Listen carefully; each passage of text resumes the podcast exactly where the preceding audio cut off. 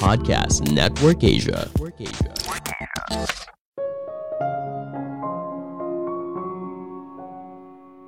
Pemikir hebat tidak selalu setuju. Mereka berdebat bukan untuk membuktikan siapa yang benar, siapa yang salah, tapi untuk belajar satu sama lain. Halo semuanya, nama saya Michael. Selamat datang di podcast saya, Sikutu Buku. Kali ini saya akan bahas cara tidak setuju yang lebih baik. Argumen adalah kunci bagi komunikasi antar manusia. Ini merupakan fondasi dari sebuah demokrasi, hukum, dan sains berdebat dan dialog menjadi landasan sebuah peradaban yang maju. Namun di era sekarang, hal ini justru malah jadi alat untuk memecah belah masyarakat. Kita sering kali tidak setuju dengan orang lain dan berujung kekacauan, bukannya mencari jalan tengah untuk mencapai solusi terbaik. Mungkin sepanjang peradaban manusia, kita bukan hanya kehilangan seni untuk berargumen dengan lebih baik, tapi juga cara menyampaikan ketidaksetujuan dengan lebih produktif. Hingga akhirnya muncul sebuah pertanyaan yang menarik. Apakah kita bisa belajar untuk tidak setuju dengan lebih baik? Sebelum kita mulai, saya mau mengucapkan terima kasih buat Kimora, Sandro Egi Arifian, Alen Christian, dan Muhammad Aksan Sobi yang sudah memberikan 10 es krim stroberi. Terima kasih juga buat dukungan kalian yang sudah memberikan puluhan es krim stroberi. Buat kalian yang mau dukung si kutu buku, bisa kirim es krim strawberry mulai dari 9.900 saja. Info lengkap ada di kolom komentar ya.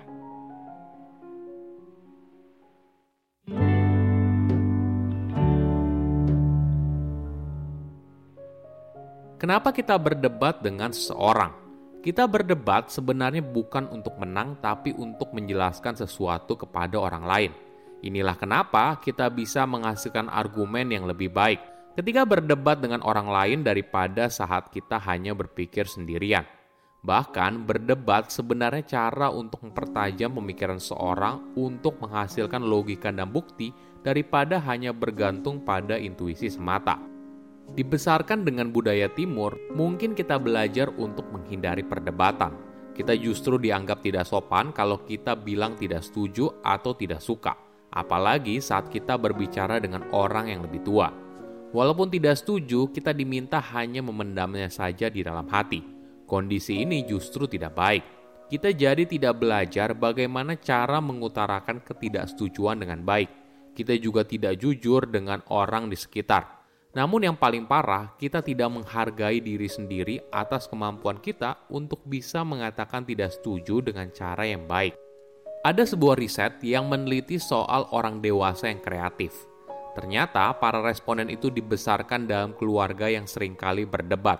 Tapi bukan perdebatan yang akhirnya berakhir pada pertengkaran, cacian, makian, atau bahkan pemukulan. Bukan itu. Tapi di keluarga tersebut sudah terbiasa untuk berdebat dan menantang argumen satu sama lain dengan tujuan agar menghasilkan berbagai sudut pandang yang berbeda. Riset lain yang meneliti perkembangan anak juga menyimpulkan bukan soal berapa banyak orang tua berdebat dalam keluarga, tapi seberapa membangunnya argumen yang mereka utarakan. Jadi mungkin saja seorang anak dibesarkan dalam keluarga di mana orang tuanya berdebat setiap hari, tapi bukan atas dasar benci atau kesal, melainkan atas dasar cinta terhadap satu sama lain. Ini adalah inti dari sebuah perdebatan yang benar kita fokus pada task konflik bukan relationship konflik. Definisinya gini, task konflik adalah sebuah konflik yang terjadi ketika dua orang atau lebih tidak setuju pada isi dari diskusi tersebut.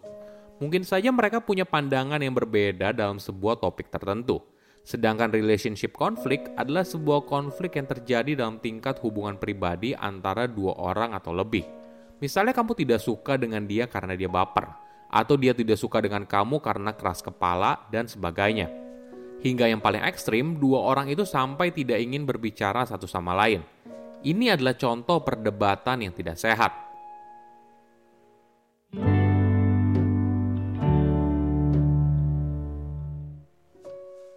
Ada sebuah skenario yang menarik. Bayangkan ada dua orang yang tidak pernah berdebat satu sama lain.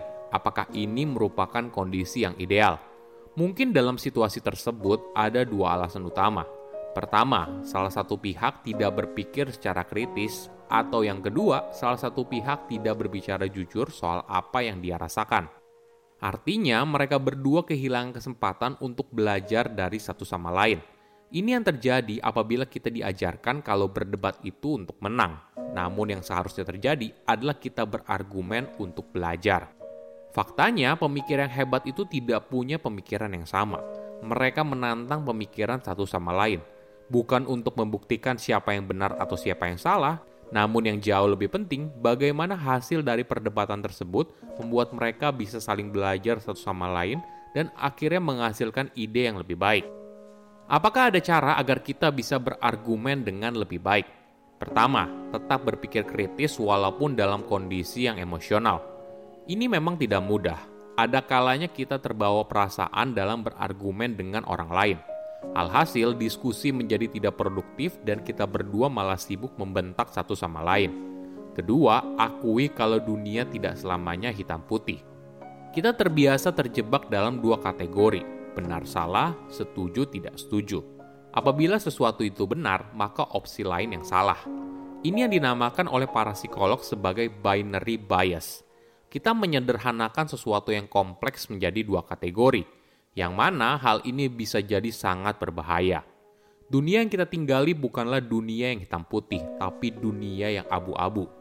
Ketika ada sebuah topik yang sensitif, kita perlu melihatnya dari berbagai sudut pandang yang berbeda dan tidak bisa mengambil pendekatan yang terlalu keras maupun terlalu lembek.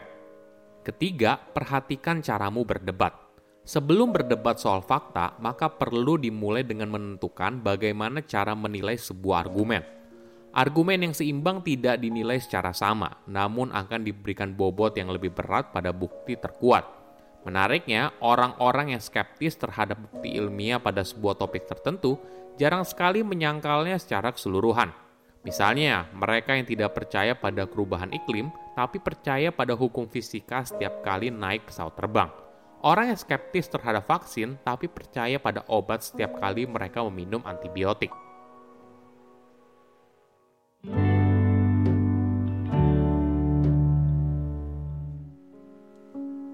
Oke, apa kesimpulannya? Pertama, arti berdebat yang benar. Kita berdebat sebenarnya bukan untuk menang, tapi untuk menjelaskan sesuatu kepada orang lain. Inilah kenapa kita bisa menghasilkan argumen yang lebih baik ketika berdebat dengan orang lain daripada saat kita hanya berpikir sendirian. Kedua, pemikir hebat tidak selalu setuju. Apabila ada dua orang yang tidak pernah berdebat, maka bisa saja berarti dua hal Pertama, salah satu pihak tidak berpikir secara kritis, atau yang kedua, salah satu pihak tidak berbicara jujur soal apa yang dia rasakan. Ketiga, tidak selalu soal hitam putih. Dunia yang kita tinggali bukanlah dunia yang hitam putih, tapi dunia yang abu-abu. Ketika ada sebuah topik yang sensitif, kita perlu melihatnya dari berbagai sudut pandang yang berbeda, dan tidak bisa mengambil pendekatan yang terlalu keras maupun terlalu lembek. Saya undur diri, jangan lupa follow podcast Sikutu Buku. Bye-bye. Hai teman horor, aku Ana. Gimana, gimana, gimana? Menegangkan gak episode kali ini? Nah, setelah dengerin episode ini, yuk lanjut dengerin kisah serem lainnya lewat podcastku. Podcast kisah horor. Berani gak? Aku tunggu ya.